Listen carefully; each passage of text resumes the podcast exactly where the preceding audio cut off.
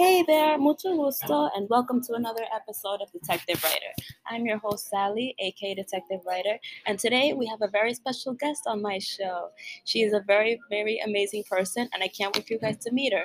Laura Macaddino. Laura, thank you so much for being here. Well, thank you, Sally, for being very generous in accepting my request to be on your podcast. Yes, she was actually my one of my first requests to ever be on my podcast, and I really wanted to introduce you all to her. I've known her for several years now. Laura actually used to uh, date a sibling of mine, but she's still we're still in contact with each other. She's very very cool, and I can't wait for you guys to meet her. Yes. Well, I'm very happy to be here with Sally right now too, um, because for context, I don't think we've had too much of an opportunity to have really a face-to-face conversation yeah. throughout our entire time knowing each other. Yeah. So this is kind of cool for me, kind of like is, right? an introduction of sorts. That's what I'm thinking, honestly, because I feel like even though we know each other, we've had like a few conversations, but never like fully directly in and out. Yeah. So this gives us a chance to get to know each other and for people to get to know you as well. A hundred percent. And admittedly, when we first met each other, it was a little difficult to have that opportunity for face to face. Were like like getting up in your face trying to get to know you. Uh, I, I, would say it was more Miguel. And yeah. um, and well, what what I typically find is sometimes you are surrounded by people who are I don't want to call them bulldozers. Yeah. I don't want to call them like aggressively dominant people, but there are some people whose personality sort of takes up the spotlight and doesn't allow for a lot of other interactions. Um, not, not saying that Miguel is super down that rabbit hole, but um, there there was that aspect, and then there's the aspect of just general shyness, which I have personally been working for the past couple. Um, I definitely agree you. I personally am a shy person. I am such an introvert that even for like me, like bring myself out of my shell and talk to people, it is something that I'm still relatively getting used to doing. Yeah. I completely understand.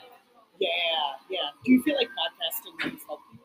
A little bit, but I also feel like sometimes I do want to branch out. You know, like I obviously feel like at first I was not comfortable really expressing my voice. At first I was like, is my voice gonna sound weird? Is my going to like throw people off by the sound of my voice? But I think through time, to answer your question, podcasting really just helped me learn a lot more about what it's like to be the kind of person I am, to show that I'm a person, I this is my content, I love to meet new people.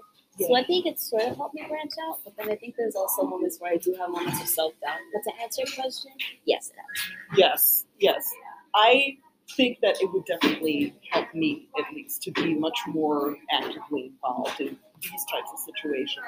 Because I do think that there is a fine art to having a conversation that makes both parties feel Yeah. equally comfortable, safe being vulnerable with each other. And it's kind of hard to do that if you don't get too many opportunities to have long form conversations Yeah. with other people.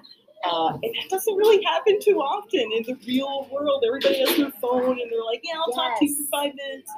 Yes, and I feel like the same way because I never want to be one of those types of people. Like whenever I'm out with somebody, even with relatives, I usually will put my phone on to not disturb. Like right now, I have my phone on to not disturb Love it. because I feel like for me, you want to be even if the person's comfortable with it.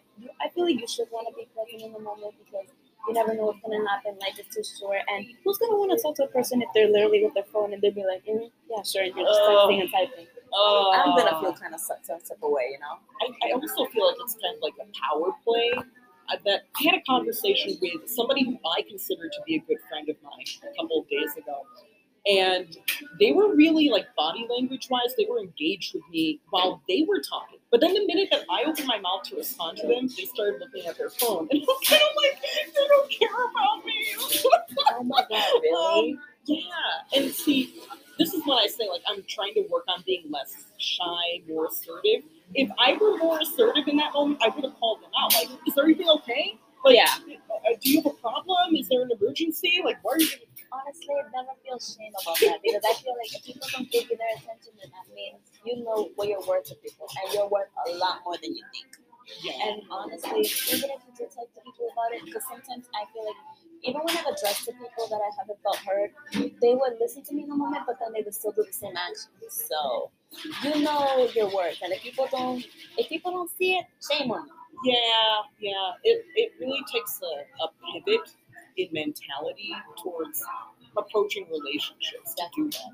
That I, I feel like there are at least two different ways of looking at friendships, relationships. One is I want people to notice me, to pay attention to me, and to come to me, but I'm not going to talk to them. Right? Yeah. So I just want somebody to come to me. And this is my sort of lifestyle, my way of looking at life for the past 30 years, more or less. And then the other approach is I am going to find people, I am going to go out of my comfort zone, find people who I think are interesting towards my expectations of what interesting is, and then form my social circle around that. Um, there's a, a word to describe that shift in mentality, I think, like abundance mentality uh, versus famine mentality where famine mentality is, oh well, there there's not enough friends for the whole world. Like I have to latch on to somebody and hope that they don't Exactly. defriend me, if you know what I'm saying. I definitely understand you because, like, not to name any names, but I, I we all do.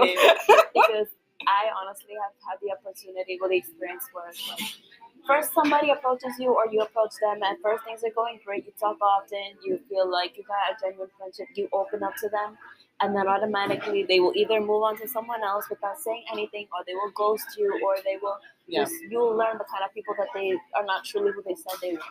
So I definitely get that opportunity, but it's like I call them toxic people, but at the same time, I think I've grown to a point where it's like I, I'm like, thank you for showing me your true colors. Thank you for showing me the kind of person you are.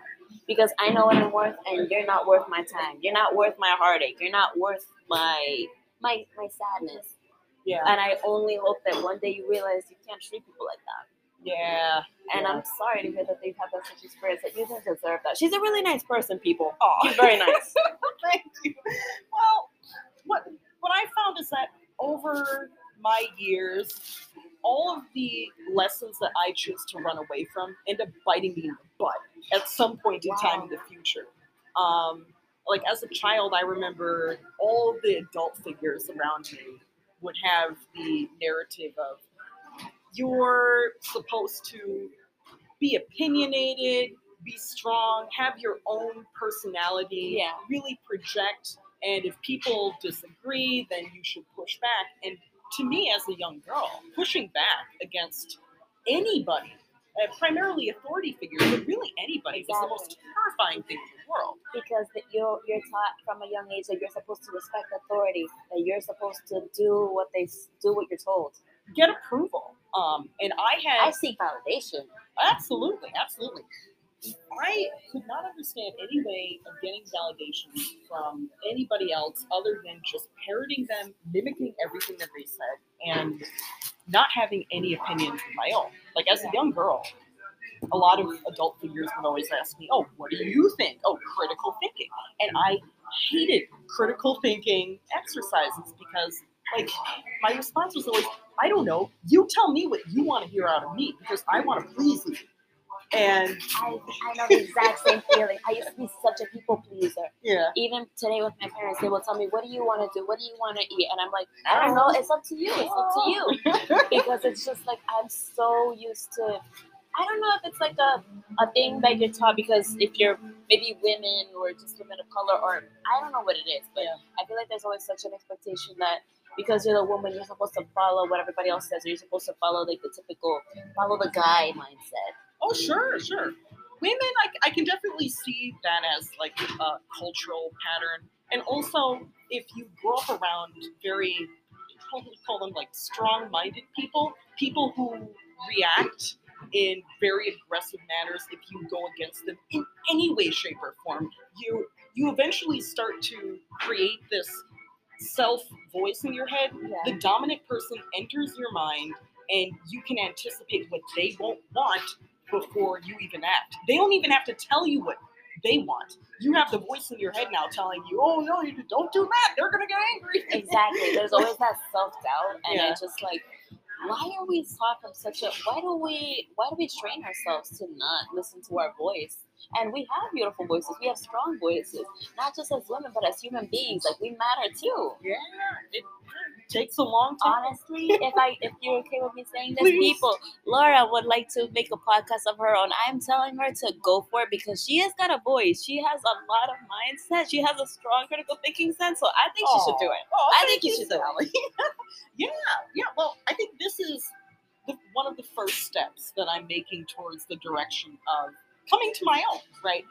Um, having more of these meaningful interactions with people, no longer being in the background and sort of acquiescing to the most dominant person in the room. It is funny, too, that at least in my case, having grown up around very strong minded people people, a lot of my friendships tended to emulate that relationship. So I would end up becoming friends who were with people who were very similar in certain aspects to my parents. And well, you know, I, we'll see how that I, I worked out. completely understand. I completely understand. Yeah.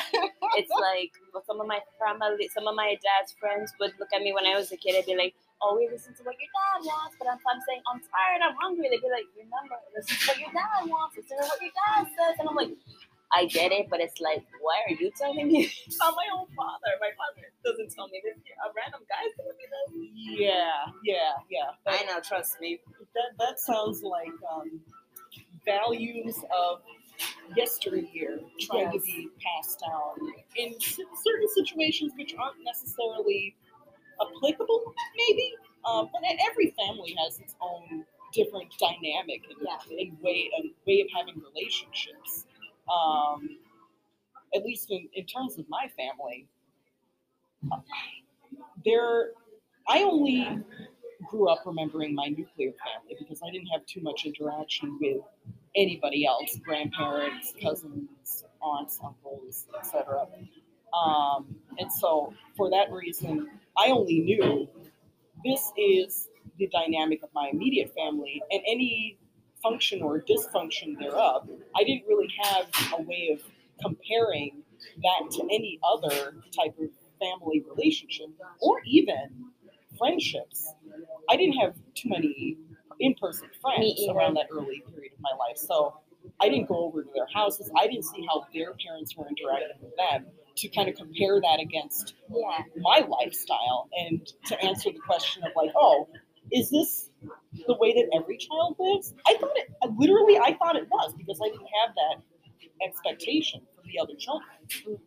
Um, which kind of goes into the, the whole story of homeschooling. Um, so I didn't really have that opportunity to have face to face interactions with a lot of children my age during early ish years of my life, from around the middle of second grade to the end of sixth grade, specifically because I was homeschooled during that time. And homeschooling for me meant I didn't really go out of my house that much. It wasn't because I was a prisoner in my house, No, but of course not. it, it was more so there wasn't a lot of uh, Opportunity to go out because you were studying at home. studying, quote unquote. You know, it's really interesting you say that because personally, I've never been homeschooled, but I grew up an only child. Because, you know, Miguelito and my other sibling, they're older than me and they come from different moms. So we had no interaction growing up really. So for me, growing up, my mom, like, I did have a lot of relationships with my grandparents and things like that. But even then, I was still like, I, I'm still such an introvert to this day. Like, I didn't grow up having that many friends. And, you know, my cousin Joanne, as many of you know, she's been on this podcast too right. she was always more like I would be jealous of her because I would see that she would have the freedom, she would have friends, she would be going out, and I thought, why, why is my childhood differently than hers? And growing up, I didn't get the opportunity to go to homeschool, even though sometimes I wish I did, mm-hmm. but because I felt like I felt like such an outsider in school, and I feel like I was not really much I could connect with, like in school. I felt sort of like people would talk to me about I would talk to people about writing and stuff and they would tell me that it's really like I've actually had a person from school telling me that my dream to become a writer is not achievable. Because What? yeah, actually told me that Like an adult figure? like a kid my age Uh-huh. and then like when I tell you kids can be mean, kids can be mean. Oh, yeah. But I don't know, I just felt like for me there were moments where I really wanted to be homeschooled, but I also felt like maybe maybe I would have been more introverted than I am now. I mean, I'm slowly trying to get there as well, like you, trying to really branch out of my shell, and knowing that there is a possibility that I may get hurt along the way. I feel like that's a chance that I'm willing to take because even then, I'm still careful to use that word friends. But I still feel like when I know somebody and I get to know their heart, the kind of person they are, that's when I open up. And you're a very great person. I'm glad you're here. Oh, likewise, likewise. I feel like we have a lot in common. I know that that uh, we got along from the beginning. I knew I liked her. I actually told I actually told my sibling Miguelito to marry her. If you don't marry her, I'm gonna tell you I'm gonna buy you can buy Miguel, you fucked up. I told him to actually marry you because I'm like, I like her. And he would introduce like a few girls to us, but we were like, nah, I was like, I like her. Even Aw. Joanna said that. Oh, oh. But it doesn't matter, even if they're not together, I still know her. And she's gonna come back if she wanna come back. Well, a hundred percent, a hundred percent. And you know, in spite of all the jokes and whatnot, I do have a lot of respect for Miguel. Um, something kind of terrifying happened to me around six months ago now. Uh, if where- you're comfortable sharing, if you don't want to, it's up to you. Oh, sure, sure. No, I'm, I'm comfortable sharing. Um, well, basically, I had a medical procedure done. So, um, you know, full disclosure, I'm 30 years old now. And so, as a woman, this is sort of like the peak point in fertility. And I know that a lot of women, you know, they tend to reach the ages of 40 and they were kind of interested in having children, but they kind of missed their prime peak opportunity. Yeah. So I got the recommendation of just looking towards the future and doing egg retrieval, getting a couple of eggs taken out.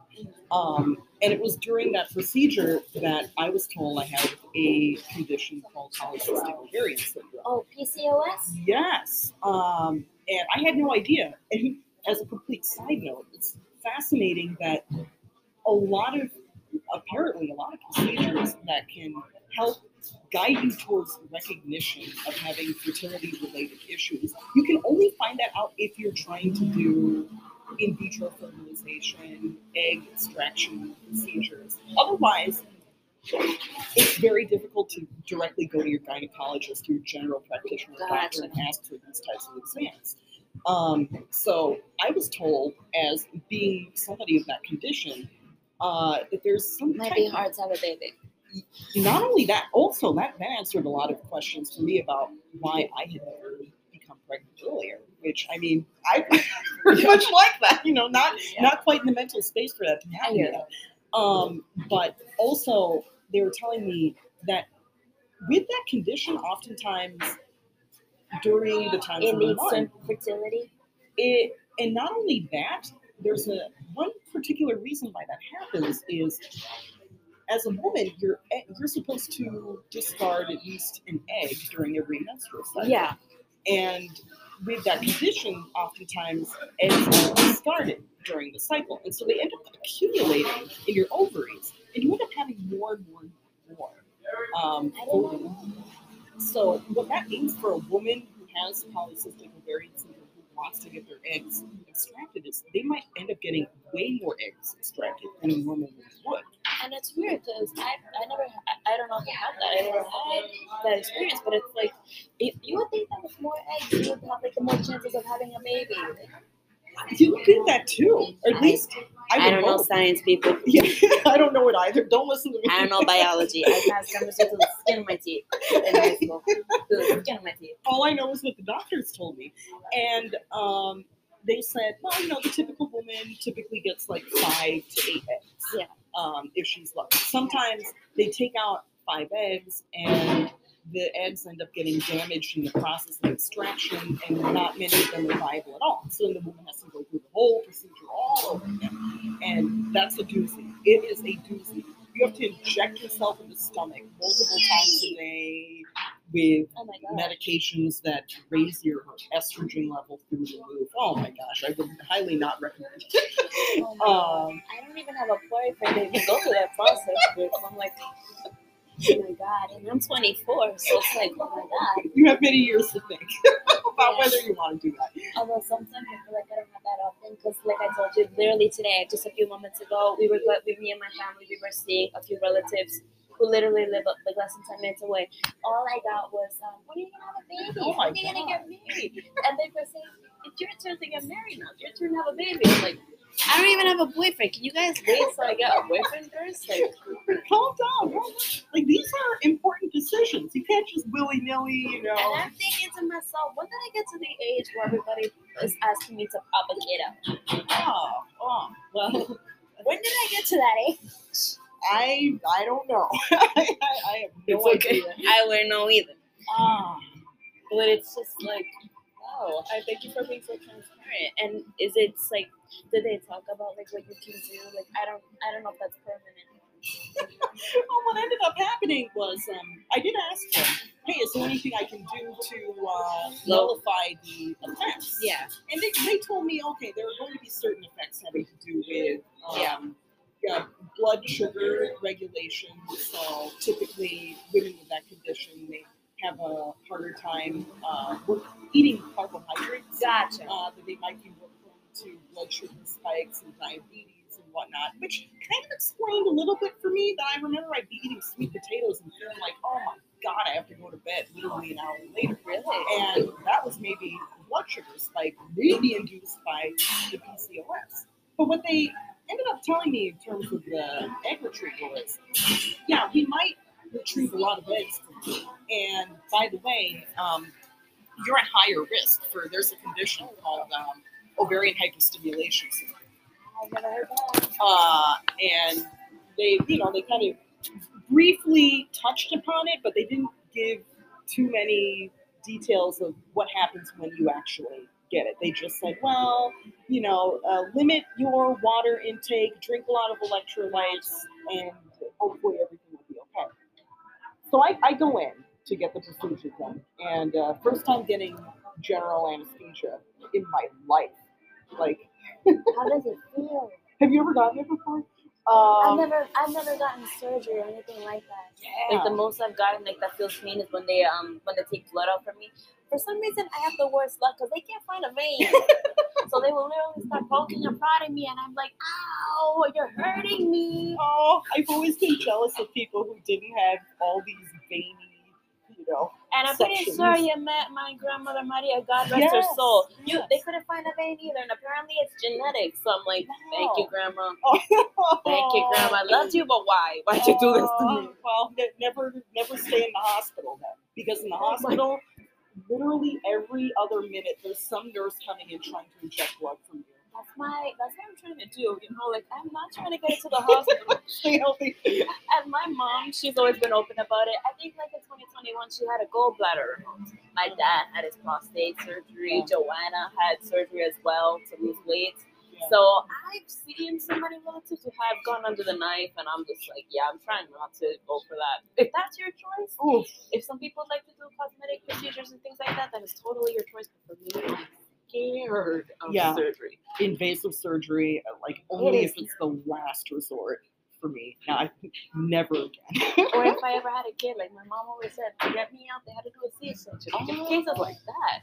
But I'm just like, I'm scared of surgery. And Yeah. are some people where I've seen, oh, I'm gonna go get a butt lift and a tummy tuck. That is totally your decision if you want to do that. But I'm just like, that scares me.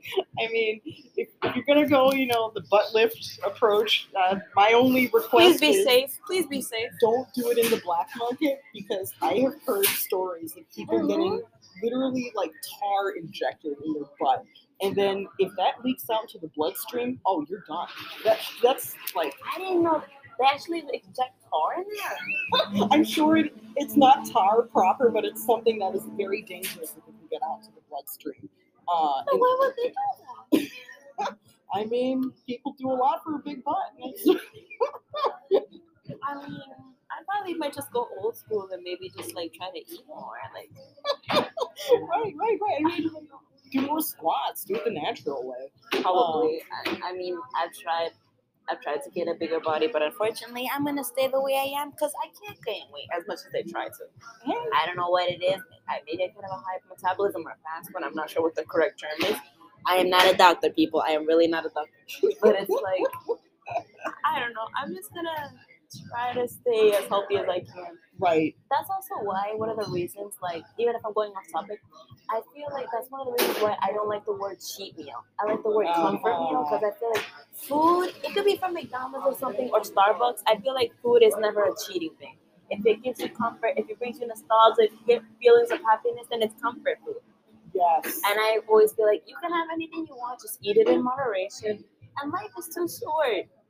Because I don't like the word cheat meal. That's one of my biggest pet peeves. When people say, I'm going to have a cheat meal, I'm like, it's not a cheat meal, it's a comfort food. Uh, yeah, sometimes the negative effects. if you put a negative connotation on food, then I feel like that leads to a lot more disorder thinking about food. A hundred percent. And I used to think the same way. A hundred percent. That it might sometimes, not all the time. If, if you're eating hamburgers every day, then okay, that's a completely different story. Maybe make a hamburger at home. Get a hamburger at Whole Foods. I don't, I don't know. I don't know the nearest Whole Foods near me, but yeah.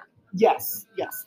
Um, but if you know, here and there, if you feel comfortable with what you're eating, as opposed to feeling stressed out all the time, I think the stress proper at moments can provide more of a health turmoil than actually eating the quote unquote unhealthy food proper, which I think is what you were just saying. Yeah. Um, Even that word, junk food. If you call food junk all the time, if you're saying, "Oh, I'm eating junk food," I mean, there are some people who I've known. They said that when they eat like takeout Chinese food, they do feel a little sluggish. Or maybe I've had, I've learned some tips. Maybe some drink some water. Maybe go for a walk. Or maybe if you want to, you can literally take a nap. That's what I do. You could literally just like there's little things you could do. So it's just like it varies on how you feel, but I don't know. I feel like there's certain connotations when people give the word food, like junk food, cheat meal, and I feel like I don't know. Food should be given a better rep than that. yeah, well, food is uh, medicine, as some people Yeah, say. and it's nourishment for your soul. yeah. I know that there's some foods out there with like a lot more oil, and yes, there's some foods that maybe make you feel sluggish, but all in moderation, you know. A hundred percent. Um, oh, I completely forgot the ending to the story about uh, the egg retrieval. So I, I, I go into the egg retrieval location, and they put me under. And you were asking me what that felt like. Yeah. So I don't know how that feels. it was kind of terrifying. All I remember is being on the table, and they're applying it via IV. They're, they're applying whatever will put me out.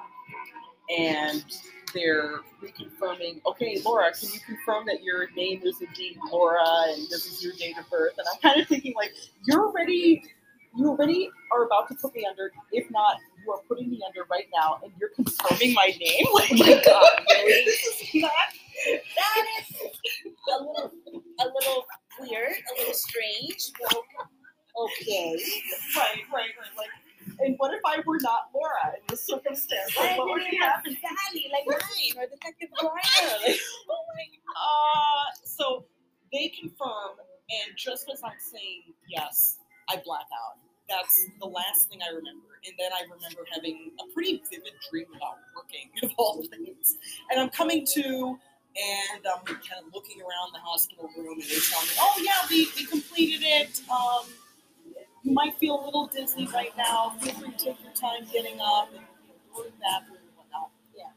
So I take my time getting up. I felt a little dizzy. I had to kind of stabilize myself, sit down for a while. And that was when they told me how the inspection went. And they said, oh, yeah, um, we got 76 eggs. kind of like, you got what? and, and uh, you know, they're like, yeah, I think you might have broken a world record or something. 76. If you ever wanted to have grandkids, literally right there. And here I am thinking all these grandiose, weird ideas of like, I'll buy a private island and have 76 children.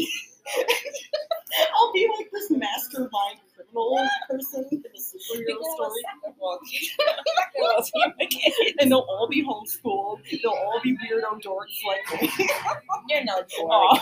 You're no dork. If anything, I'm kind of a dork because I kind of like, I, I'm like, uh, when I was a kid, I used to call myself a bookworm because you could not find me if I knew if I was like in the library and literally stuffing my nose into a book, and I'm like, I'm probably the dork.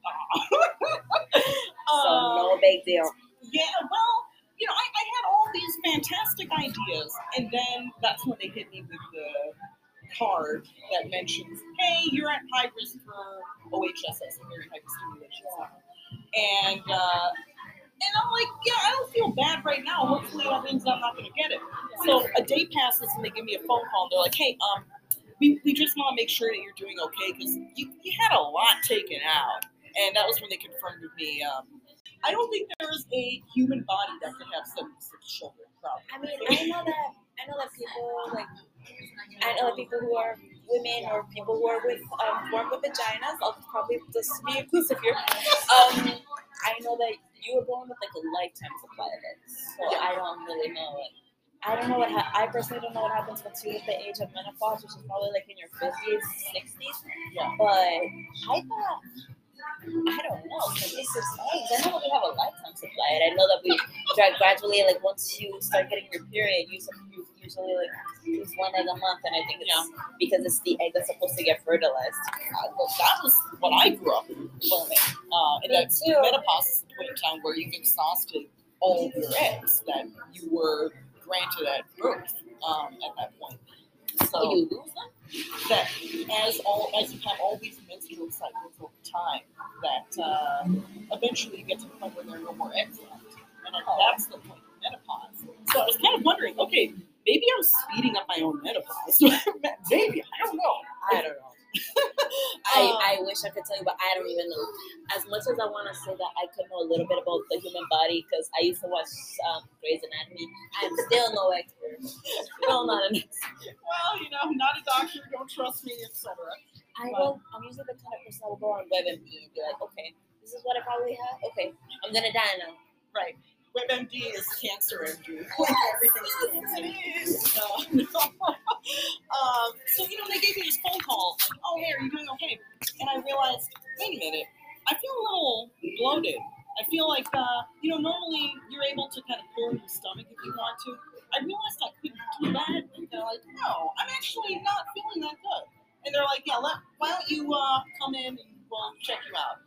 So they gave me an appointment for the day after, and the bloating at that point got worse. And it got so bad to the point where I felt like I couldn't utilize any muscle in my abdomen.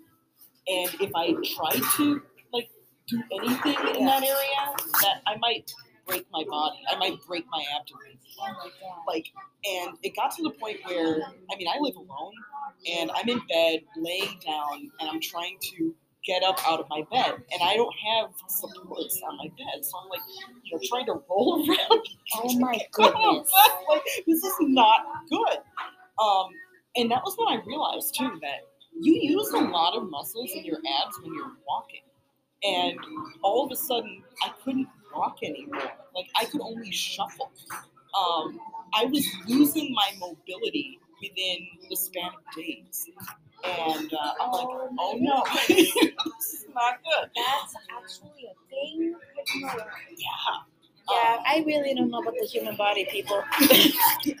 terrifying and also kind of amazing that it's so easy for something to go wrong and so many different things can go wrong in different ways. It is, and I'm just thinking to myself, we're troopers. Any human being that's alive, you're troopers. Any um, anything that's a living person, a living being.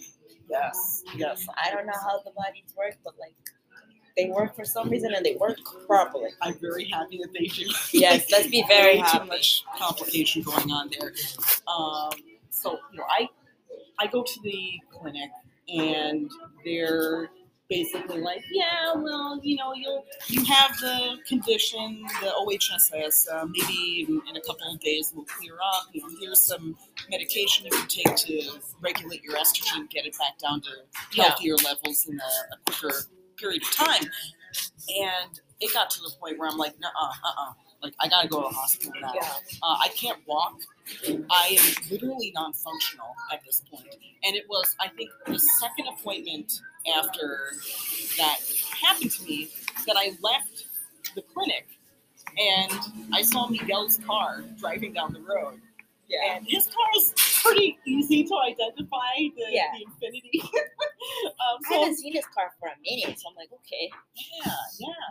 I haven't seen it either. I think he might be uh, doing cabbing out of a rented car right now. But you know, I'm, I'm like hailing him, like Miguel, Miguel, and, he stops and he notices that I'm just struggling to get into his car. He's like, "What's going on here?" And I'm like, "Yeah, well, this is what's happening to me. I need to go to the hospital." And um, he drove me all the way to White Plains. We went to White Plains Hospital. They weren't able to admit me because I, I have no clue actually. Like everybody's doing all the scans. They're like, yeah, we can't really tell. Yeah, you know, it's not not obvious. Um, and finally, I have one follow up appointment with the fertility clinic, and they're like, well, we think that um, you should have what was it? Uh, some, some type of scan to make sure that water hadn't entered into my lungs. Um, and so, what they were telling me is, with this condition, your liquid water in your veins is leaking and kind of pooling in your abdomen. I think. That's, Oh that's- my god. And that that's the part of the reason why I was just becoming so large in the abdomen. Um, and you know that that was particularly terrifying to me. They told me, well, we don't have the machine that can do your lung scan, but they have it at NYU Langone Hospital. Gotcha. Or, So- pres- or Presbyterian, maybe? Uh, so I actually went to NYU Langone Fertility Clinic, so they directed me to their hospital to, to get the procedure done. But they, I found that it didn't seem like they had a lot of communication between the fertility clinic and the hospital because I just thought they could fast track me into getting the um, into getting the scan, and I wouldn't have to be admitted like a regular emergency room client. So they bring me into the emergency room, and I'm admitted like a typical client. And that's when they did uh, blood work on me, and they measured my electrolytes, and they found that my potassium levels were way too high. And they're like, "Oh my God, you could potentially have a heart attack right now, or go into cardiac arrest Oh my because God. your potassium levels are high." And meanwhile, Miguel's with me, and like he he's literally shadowing me throughout every instance of He's literally with you. That's good. yeah. um, so this is why I kind of go back to like life works in mysterious ways because if I would have never met Miguel, like, that wouldn't have happened. I don't know what would have happened to me, Oh to be honest. And So- probably wouldn't be here. We wouldn't have met. And Oh, I like her. I like her. Oh. That's what I'm saying. Like, thank goodness. I feel like you're definitely right. Everything happens for a reason. yeah, Thank goodness you managed to heal. a hundred percent. Oh, thank goodness. Yeah, going back to like the body works in mysterious. Yes. I don't know how it works, but it works. they had me admitted. That was the first time in my life that I was admitted for like an indefinite period. They're like, "Mm, we don't know how long you're going to stay here. Might as well just keep you until your uh, your blood levels, your electrolytes are able to recalibrate and readjust. Um, oh my god. but I was still. I lost my abdomen. I lost my waist. My body became a rectangle. like, I looked at the mirror. I'm like, I have no waist anymore. Oh my god. The Uh, fact that you're still. Oh my god, you're still okay enough to tell the tale. Oh my god. yeah, thank goodness. Um, everything worked out. And you got your waist back. you did. And You did. Thank you. And that in and of itself was kind of amazing too, because I left the hospital, which Miguel picked me up. Like he, he was up my butt that entire time. But I'm, I'm very grateful for, for all that. Um, and as I was walking out of the hospital, I still had regained 100% mobility, and all the liquid liquid is still there. Um, and they told me, ah, well, you know, just give it a couple of days, Yeah. and you know, when your next cycle comes, then you'll pee everything out. And I didn't believe them because that was what they kept telling me. It's like, you know, forget about it. This seems like a lie at this point. You keep telling me, oh, just wait another week, wait another week. It sounds like a cop out. Yeah. Um, That's way too weird. so ultimately, what they said did end up being true. After my next cycle happened, I peed everything out. I got my waist back, and it was just like, what? That's a horrible. Oh. It's a memory that you can learn. Never before have I been so happy for health. Oh my gosh. I know. I usually get happy for health, like if I have a fever or like discomfort, I'm like, yay, my health. But I cannot imagine that situation. And thank goodness you were just fine afterwards. yes, a hundred percent. So the the fact is, my gosh, just have a baby, all of that process. Oh my gosh. I give I give you props. I give you props. Um, well, I, I would sincerely hope that a woman who gets pregnant through natural mechanisms would not have to deal with any of the turmoil that I went through. Um, that I think part part of the most challenging aspect was when your body all of a sudden becomes bigger without your skin having time to kind of expand naturally, which I assume happens when a woman naturally becomes pregnant. That it's not like from day one to day two you get the belly. It like happens gradually over time. So you're, you get the stretch marks, and the skin is kind of acclimated. With me, like all this abdomen water pooling happened so quickly that I was stretched. Like all of my skin was stretched to the brim, and I couldn't posture up 100% Oh because like I didn't have a skin for that. I couldn't stretch. Oh Uh. So I'm looking at you. It's utterly amazing. I did not know that, that I did not know this, this process happens like well, hopefully this is just like a weird, weird Yes. abnormality for people like me who undergo this kind of condition.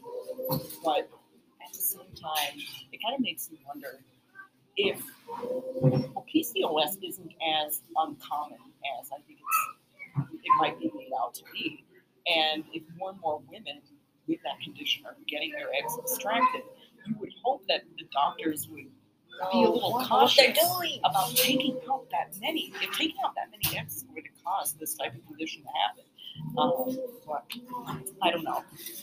Uh, it's all I can say is I feel okay right now. Thank goodness. Um, I'm I am grateful for Miguel. So shout out to Miguel. Yeah, he's done a lot of things, but have we? But thank you for taking care of Laura. Thank you. Yes. and Yes. you know that you can always come to us with anything. I. I don't have a car, as many of you know. I don't drive, but I will happily take an Uber or like take the subway to find Thank you. Thank you. Thank you. Yeah. Hopefully, uh, all smooth sailing Yes. from here. Hopefully. Um, yeah. So why, why did I bring that up? I think I brought it up because of Miguel and his involvement in that entire story. Um, but you know, up until that point, I haven't. You know, my my contact with Miguel has kind of been Yeah. Um, Me too. I don't really talk to him. um, so we, out of all the people who I know in my life, I have some interests that uh, certain friend groups of mine aren't really. They're, not super passionate about it. So if I'm say like going to a show uh, that I know that Miguel might have some interest in, then I'll be like, hey, you know, got an extra ticket. Hop on board. Yeah. and also, that's- your friends aren't really like in. They're not really supportive of you still knowing them. Uh, oh, that's another story.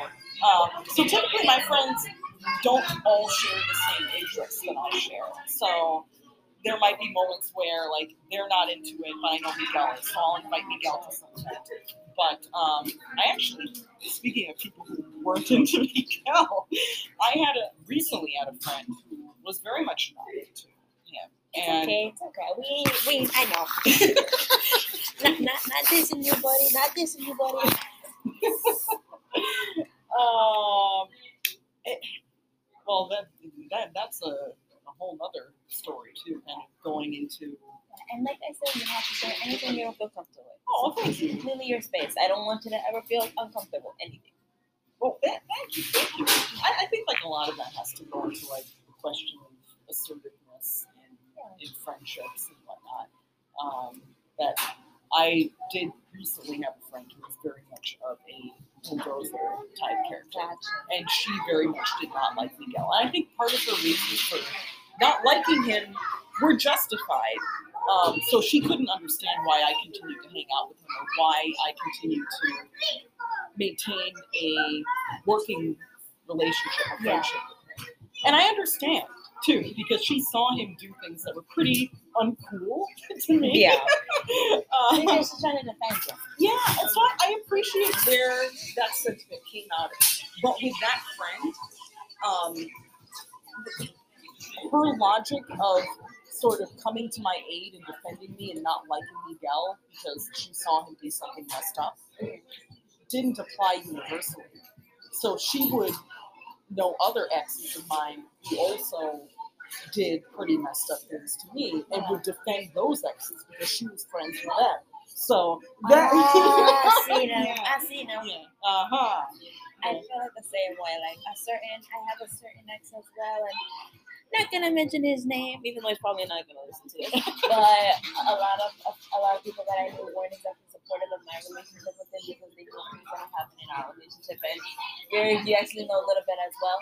So it's like I definitely hear that, but at the end, it doesn't matter what other people say. It's your life. You make the decisions, and I know that that seems easier said than done because I have a hard time being assertive and expressing my boundaries.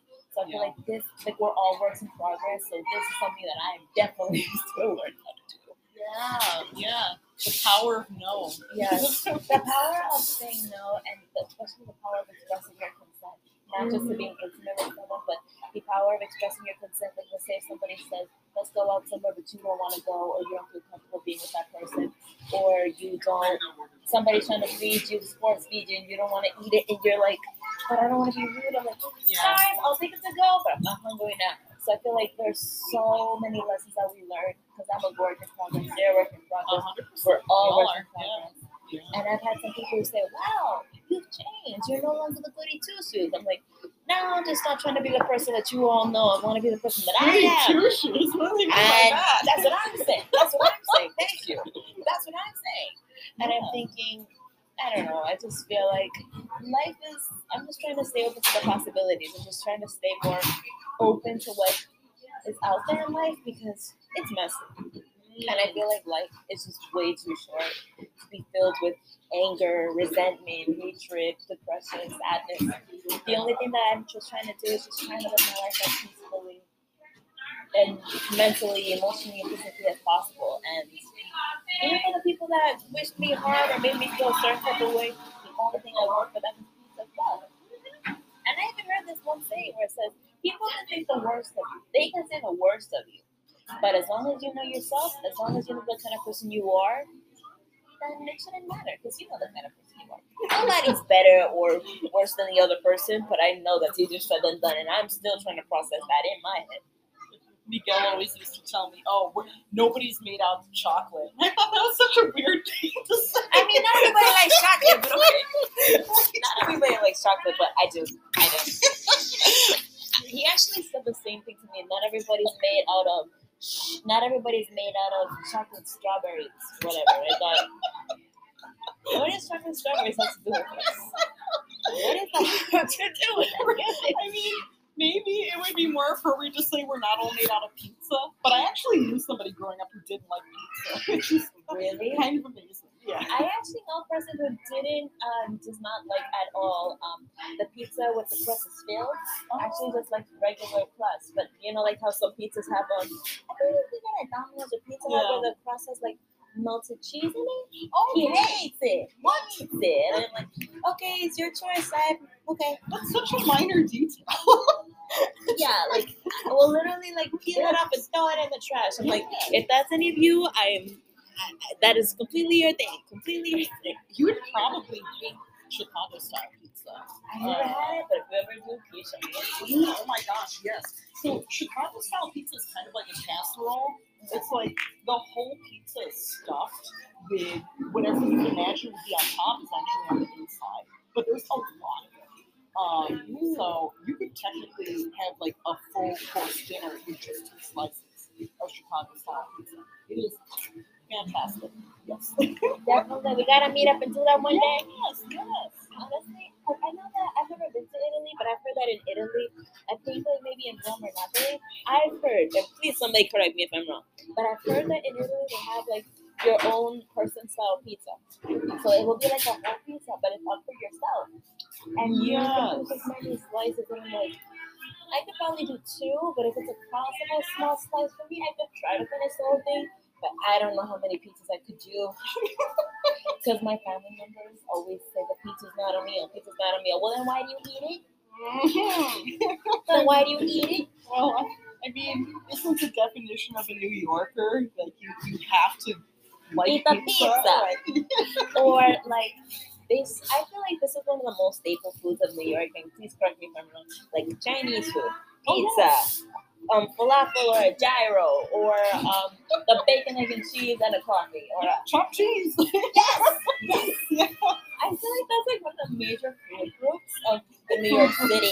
Chopped cheese. Chopped cheese, a bacon, egg, and cheese, a pizza, um, uh, Chinese food, and Yeah. I know that sometimes if you see like um, the hot dog stands or the gyros or falafel. Oh, Yeah, yeah. chicken egg, uh, chicken lamb over rice. No, wait. I've never tried it because my mom isn't really into food trucks. Yeah.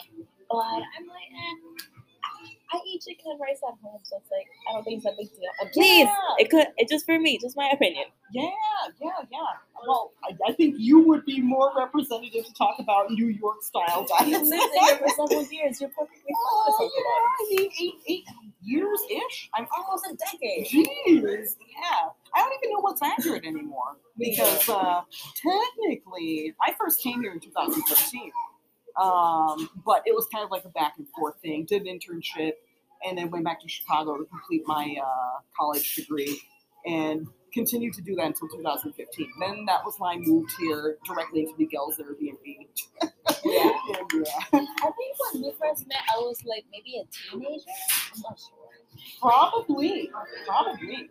Um, yeah, I I was texting Miguel the other day because I was on the train and I thought I saw somebody who looked like his brother Gabriel. Have you ever met him. Yeah, like I barely met him, and I saw somebody who was like, "Oh, looks like him." Let me like discreetly take a picture of him. I sent it to God. Miguel, and he's like, "Whoa, that's not him." Yeah, yeah, yeah. But to be honest, other than you, I really don't know too many people who are affiliated with Miguel.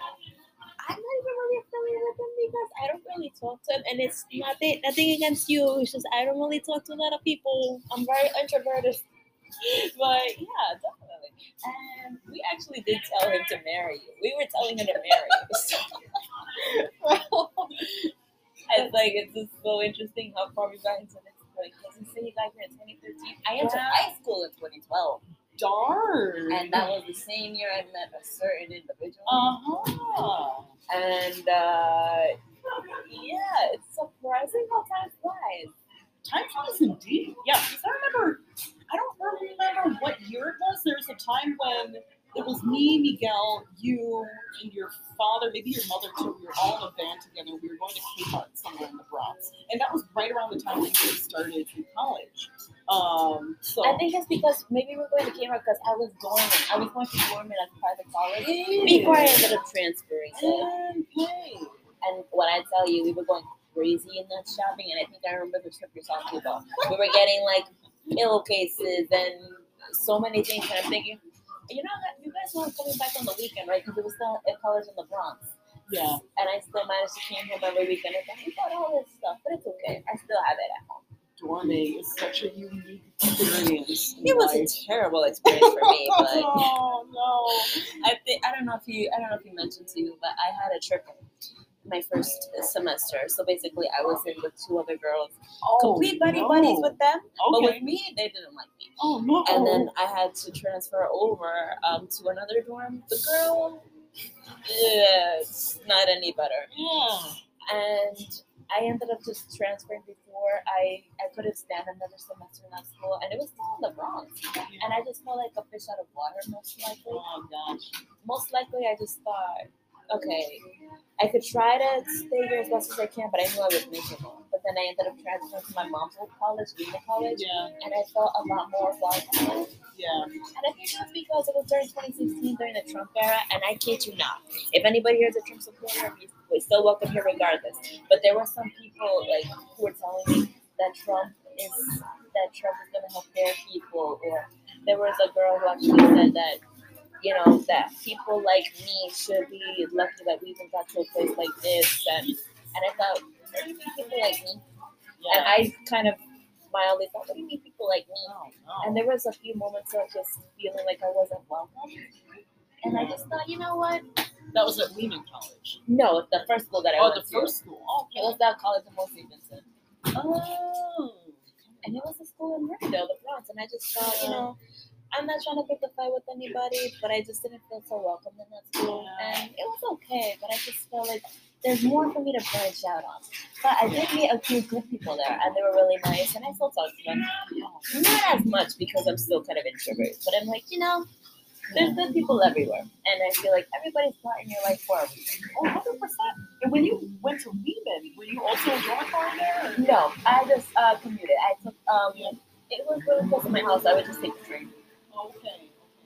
Because it, it definitely does seem like your experience would be definitely changed if you did not have roommates uh, or dorm mates. A single room was Yeah. triple the amount of time, the amount of money we have to pay. that's crazy. And we didn't really have, and I had to take out student loans and things like that.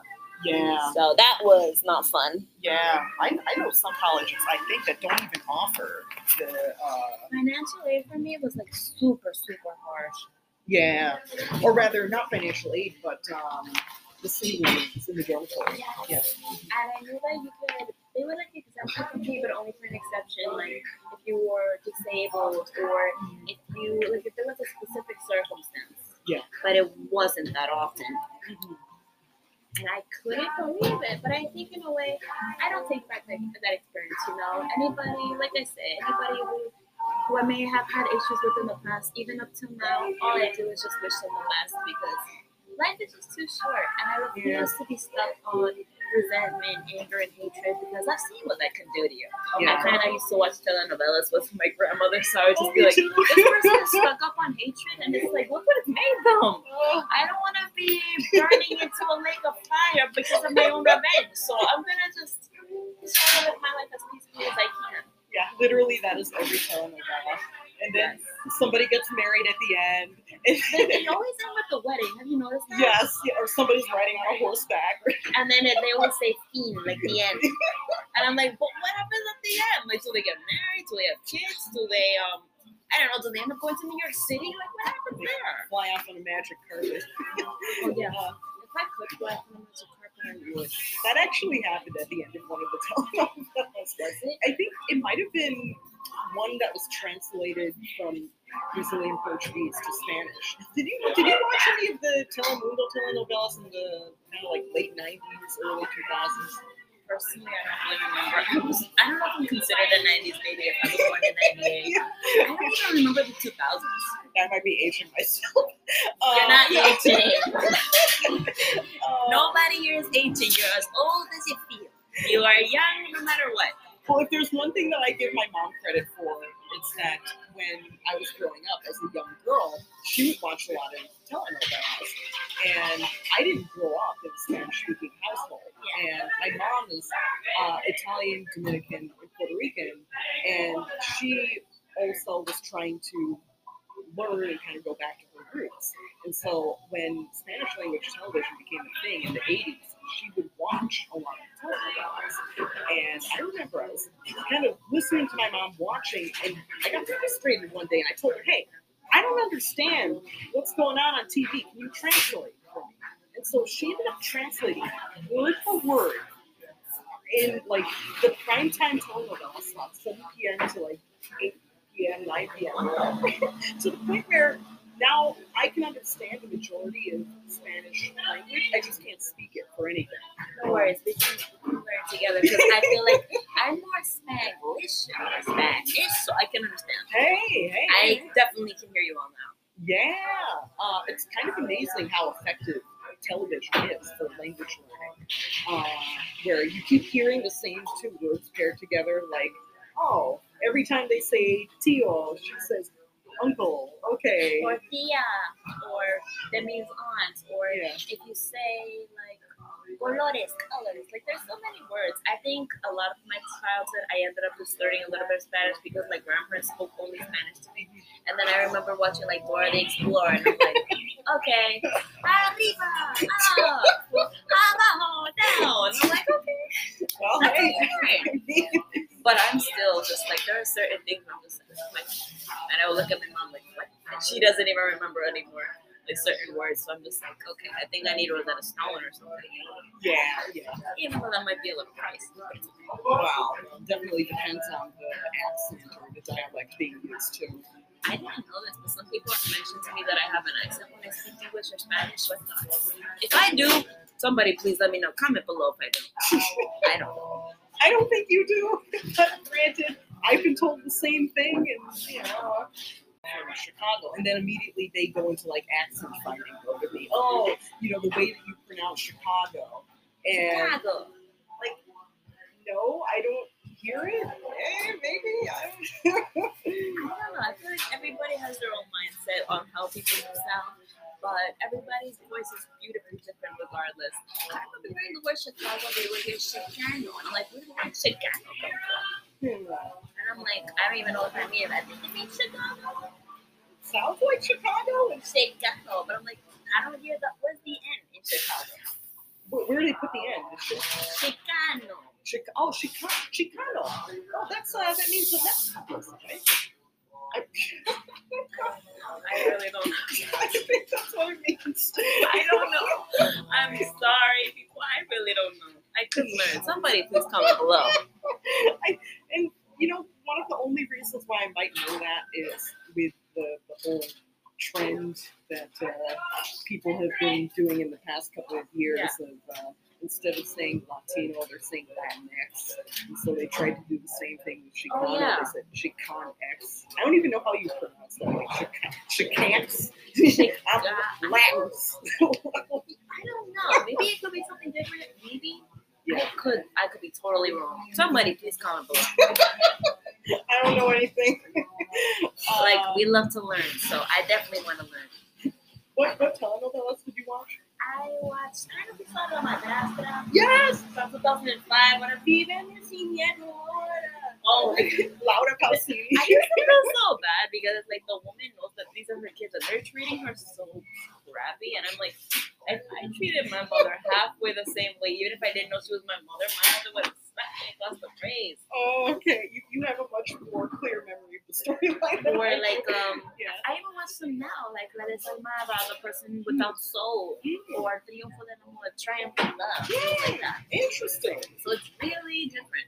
But mind you, I anything like past like 2000, I'm like, Yeah. uh, I kind of like it where I see telenovelas and they have like our devices now, and it's like Yeah.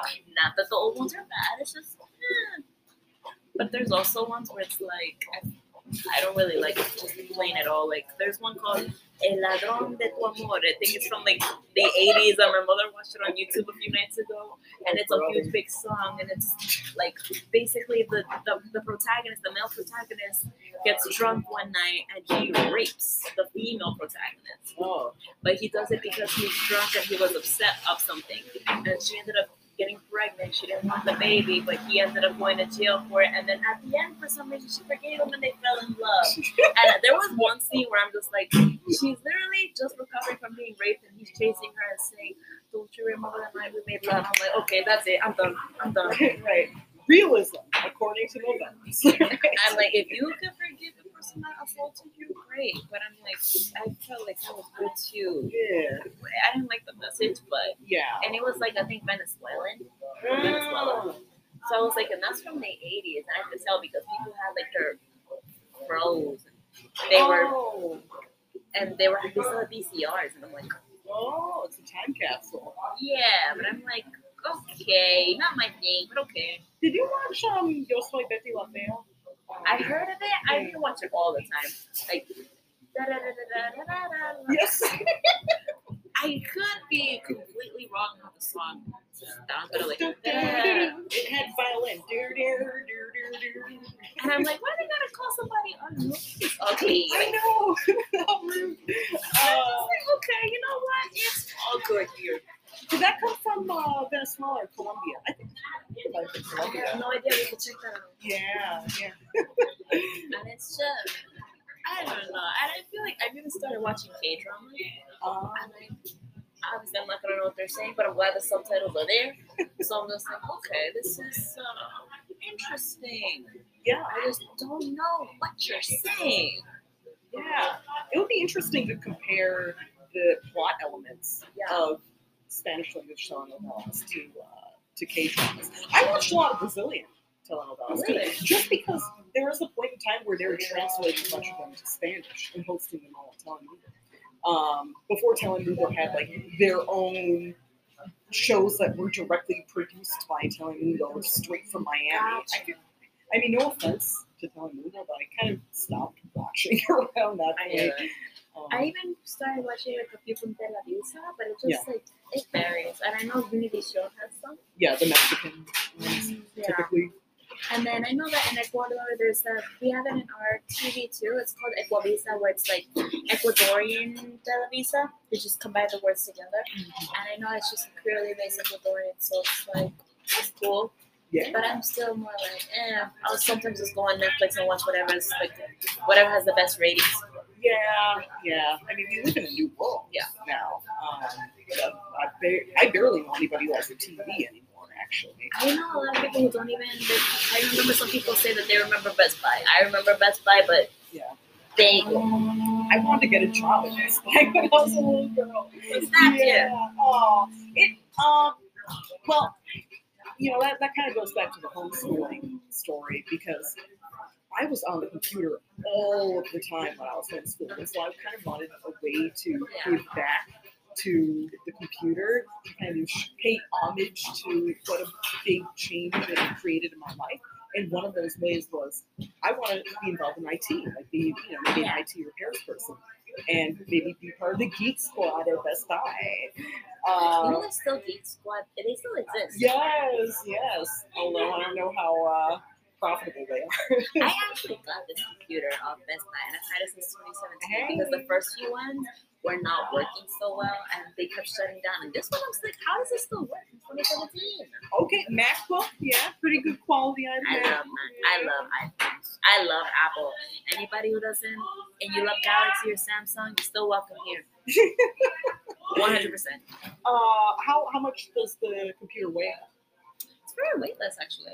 Yeah, yeah, that's kind of what I love about It was one of my That's- one of my biggest things because I didn't want a laptop that was like relatively heavy because I can't lift a lot, as you can see by my tiny wrist. and anything that I could just like lift my that makes it a lot easier for me. Well, 100%. It's uh, probably more ergonomic, I think is the right word. That uh, I'm not sure. if you're carrying your laptop in a purse over one shoulder or another, you're not compromising your, your structure of your spinal cord, Definitely. the amount of weight. That that was the big pro for me uh, because of my job. I have to use a laptop literally almost every day. So being able to transport it quickly, backpack, you know, you're good to go. Yeah. Makes definitely a lot of sense. A hundred percent. Could you believe we've been over an hour and seven minutes? Oh my gosh. yeah, it just flew by. I know, right? Yeah. It's much fun. Are you having? I hope you're having fun. I'm having a blast. Yes, this is everything I've imagined and more. Because I always like to make it a point to my guests, you know, I'm only here to make you comfortable. I always like to talk with prior hand as we did before this. I always like to make sure that I know what my guests are comfortable with revealing, what they're not comfortable sharing. And I always like to, I always ask like, how do you want me to introduce you? Yeah. How would you, like, what topics do you want to discuss? Because I always let, as everybody knows, my guests choose a topic. I always want them to feel as comfortable as possible. And if you want to come back, you know, the offer's open to even be a co-host. Yes, I appreciate that. Oh my gosh. Because I always want my guests to feel as comfortable as possible. I never want anybody to feel like, oh, I just had an uncomfortable time. I was forced to reveal things because I've heard that that happens on some podcasts, and that's not my agenda at all. and I've definitely been in the position of having to ask the person who hosted a meeting or a podcast, hey, can you cut that element out? Because I've thought about it and I'm not really comfortable actually revealing Yeah, and this I, information. I've even heard for some interviews, like people will say like maybe like two or three years or even a month later, they say I was not comfortable saying this, and I was still forced to reveal it anyway. And that is not the vibe that I want for my podcast at all. I always want everybody to feel comfortable with what they're saying, and I always make sure to emphasize if there's something you don't want to say, you don't have to say anything you're not comfortable with. Well, thank you, thank you. And I have been trying to see if I'm, uh, you know, kind of going beyond those boundaries. Cool. Thank you. be a detective writer as well. Yes, sign me up. Of course. Because if anybody wants, I always like, I really, I always really like people to suggest topics as well for me. Because if I'm gonna be honest, like I told you, there are moments where I've done this mistake. You know, I'm researching an unsolved crime, but there are moments where it's just so gruesome that at the beginning, when I was doing this podcast and just blogging, I would just be like, how can I be? Oh, there were moments where I'd have to stop what I was doing and listen to Baby Shark or something. Because I'm just like, I need to regain my faith in humanity. Yeah. I really cannot do it if I'm listening to this. Yeah. Or like his time was cut off. His years were cut off. Trigger warning. I'll put this a trigger warning.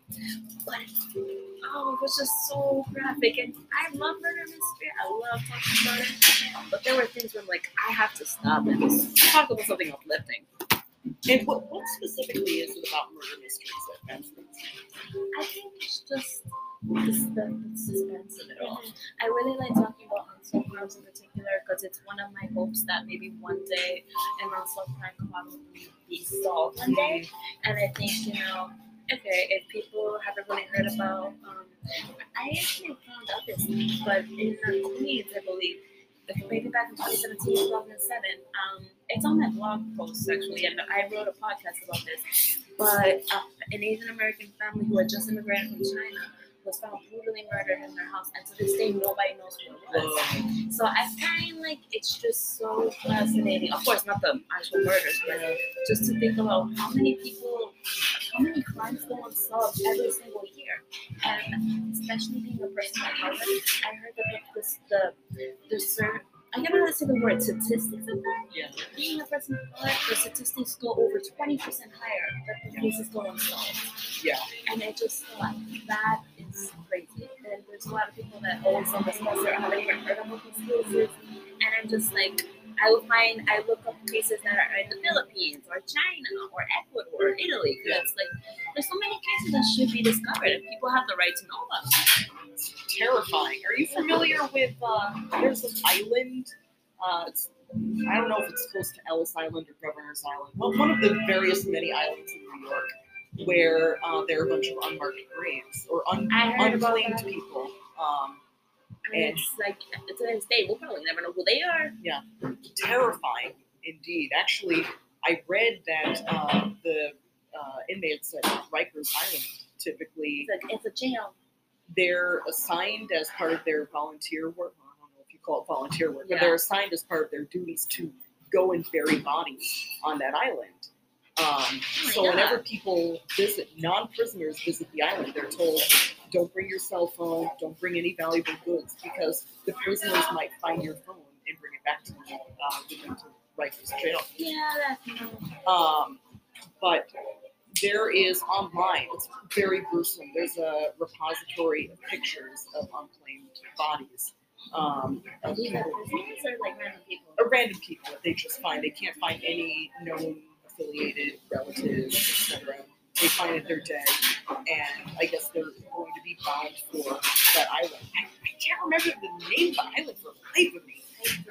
I Um, know that there's, um, I heard about this case. I don't know if it was somewhere in Latin America, but some people they were found like tied up, like on a like on a traffic light or something, completely, completely bloodied, and they were wrapped up in a towel or something, and and they were, and it was from a cartel, and they yeah, they just left them there, and there were bodies to be found, and I'm like. that was like a sign, like "Don't mess with us" kind of thing. I mean, they could tell who it was, but they weren't going to say it, and I'm not going to say it, of course, because I don't know who they are. But I've even researched, you know, murders of journalists, you know, going to countries and things like that, and it's like, those are unsolved too. Yeah, yeah. It's kind of terrifying that it feels like there are certain locations where the value of life is diminished.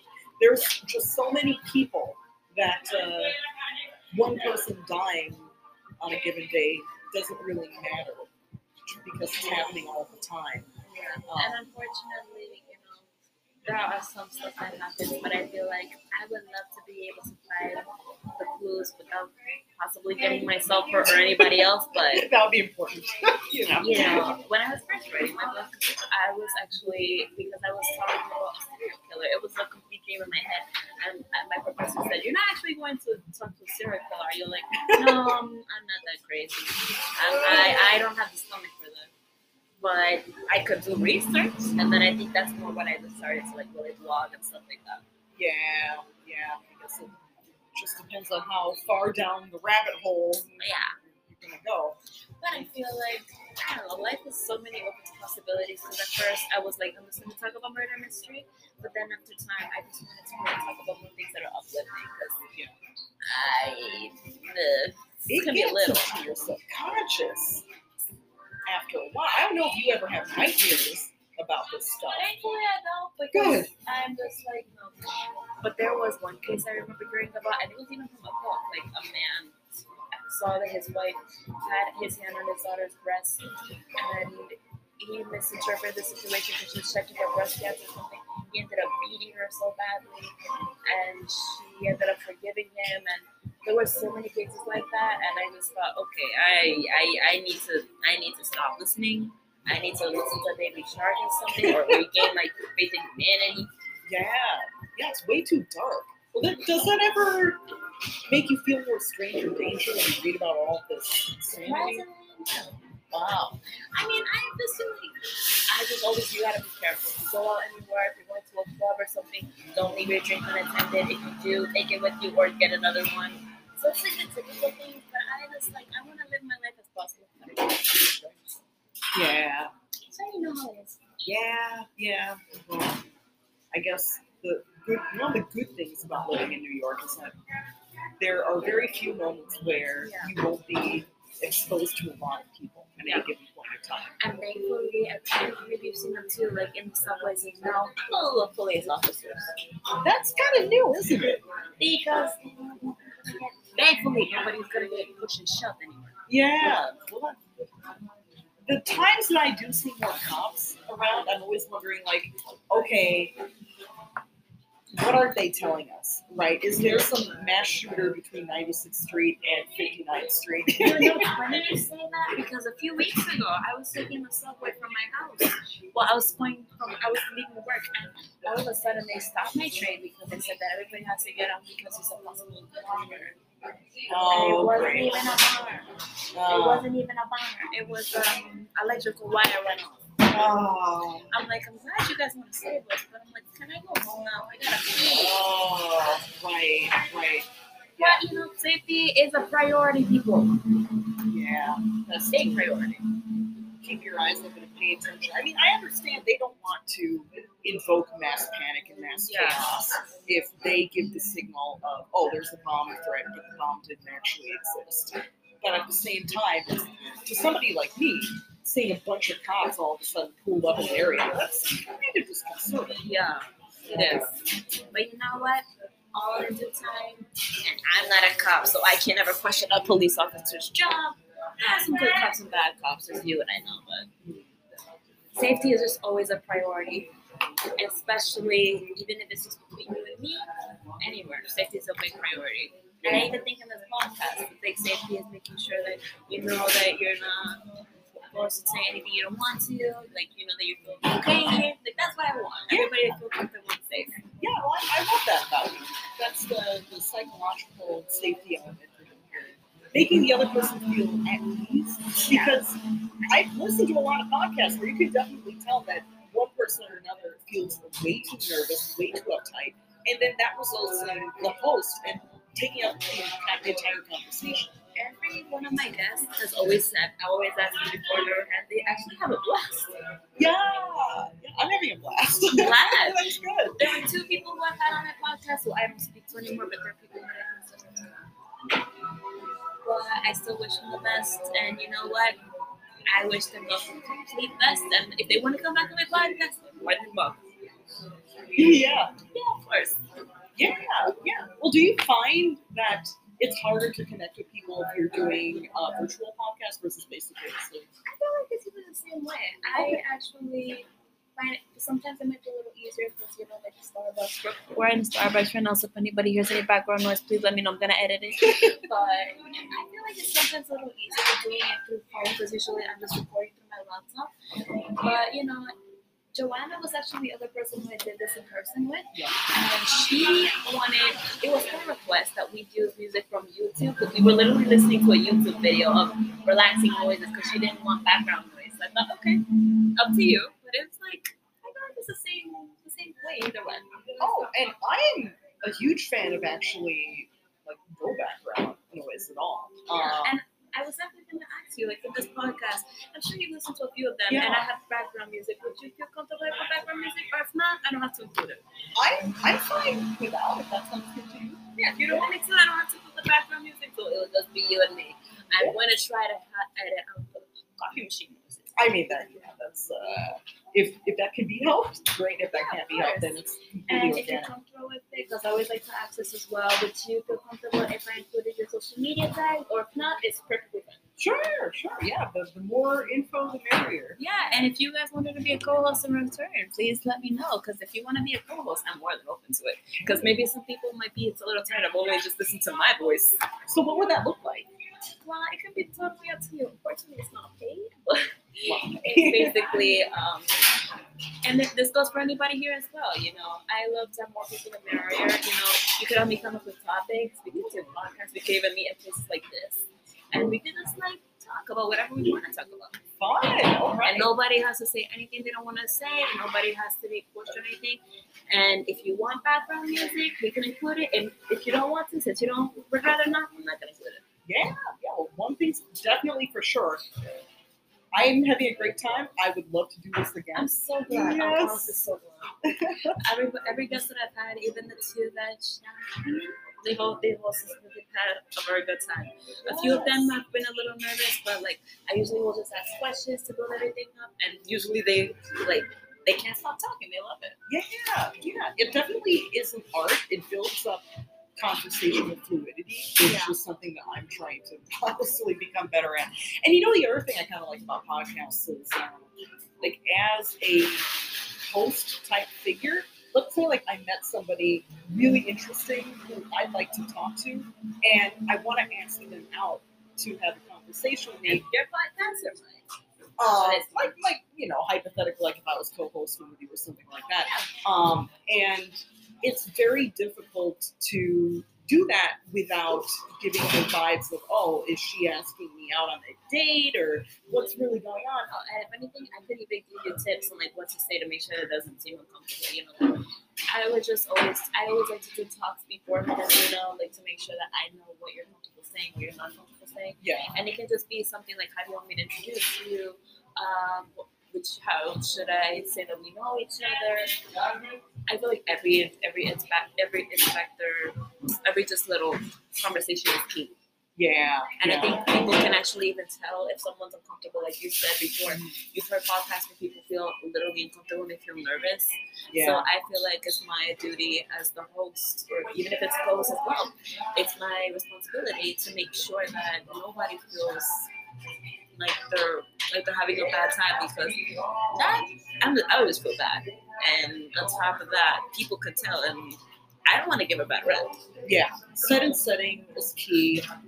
Um, and kind of like draw, pulling off of that point that I made earlier, there are so many people who I've met who I've had kind of like passing interactions with, or um, like one example is I'm super big in Brazilian music, and I know a lot of ultra fans Yeah. of Brazilian music who are just so incredibly passionate and knowledgeable about what they do. And I'd love to just sit down and have an hour long conversation with them. But it's hard for me to ask for us to set up this conversation without it looking like I'm romantically interested in it. You know, um, that definitely it took me a minute to learn because Yeah. you know, I'm very big and I'm very introverted. So when I had my first guest, I definitely was learning what questions do you ask in a podcast, what do you ask a host or co-host or guest. So I feel like res- research is really big with all yeah, it, it's nice. anything you want to do. it's nice having the ability to say, well, this is for like a pet project of mine. It's for a hobby. It's for a podcast. As, passionate. yeah, as opposed to it being like, I'm really interested in you as a person. My boyfriend is interested in you too. Like, No way. like, You know, it's really interesting you say that because one of my guests that I've had previously is really great, Mike. Um, he not the mate that I told you about, another Yeah. friend. I'm very into an Asian content group. I'm not sure if you've seen them on my story. The North Star Boys. Oh yeah. I, I really like them, and I like the message that they bring out. And I actually interviewed someone from the media team because I met him in person, and I made sure you know that he was comfortable, and he loved it. He he loved it, and I was just like, when I hear feedback like that, when I know that people aren't lying to me, or they're or, and they're not saying something that I think that they think I want to hear, and I could just genuinely tell that they enjoyed themselves, and they didn't feel like I was flirting with them or anything like that, because I was I was not. Yeah. It makes me feel good because I'm like I'm slowly bringing myself out of my shell, and I feel like that's something that I could be assertive with, you know. Yes. Just know, okay, I'm learning how to really speak to people, Yes. learning how to communicate with people of different backgrounds, cultures, or even different um, aspects of life. Yeah, this is literally conversational training. I'm 100 percent. That's why you're more than welcome to be a co-host. Yay! Thank you for the offer. Of course. Uh, If you want to, let me know. I will be talking to you. That's for sure. That is for sure. We actually know each other for several years, so literally, I could talk to this girl all the all the time. Yes, yes. It's so funny. Like we've literally been within minutes of each other. This Oh is my Literally. Can you believe we've done over now a minute and twenty, um, an hour and Yeah, that's fantastic. So how, how are you feeling? I feel great. Great. I actually wanted to ask you, do you want to continue, or is there anything that you want to say for maybe the next episode, or if we can continue? Sure. Well, let's see next episode. I mean, gosh, It's completely up to you. there's so much to talk about. So much left to talk about. I've had podcasts where going over two hours. Oh my gosh. because when I tell you they've had such a blast and they love talking, they I'm like, come, come on. And and actually, those are the views that get me a lot more um, followings. I think people could say that they're comfortable. Yeah, yeah. Well, that's typically the type of podcast I like to listen to. The long form conversations are very good when uh, you're getting exercise done. Like you're doing something that doesn't really require a lot of Yeah, uh, focus to. gotcha. Well, not saying that I'm not listening to the podcast, but you know, something where I can I can wash the dishes, listen to a podcast. That was what was my biggest concern at first. I'm like, okay, I don't want people to just like listen to me and not get anything from it. You know what I mean? I didn't want it to just have the kind of sense where it's like kind of boring. I wanted it to be something where people could learn and also be entertained in. Yeah. Well, I am all for coming to chat with you again. I think that there's a lot to talk about in the territory of creativity, of writing, general motivation and inspiration. These- are things that I'm fascinated in. I, Yeah. I wish I could optimize personally in my own life. Um, and storytelling. I'm fascinated with storytelling. Me too. I'm sure both of us have a lot of Me stories to too. share. Definitely. As you can all see that we've gone like we can literally tell stories about anything. Yeah, I'll, I'll yak your ear off, but I don't want to bore everyone. no worries. There's no worries.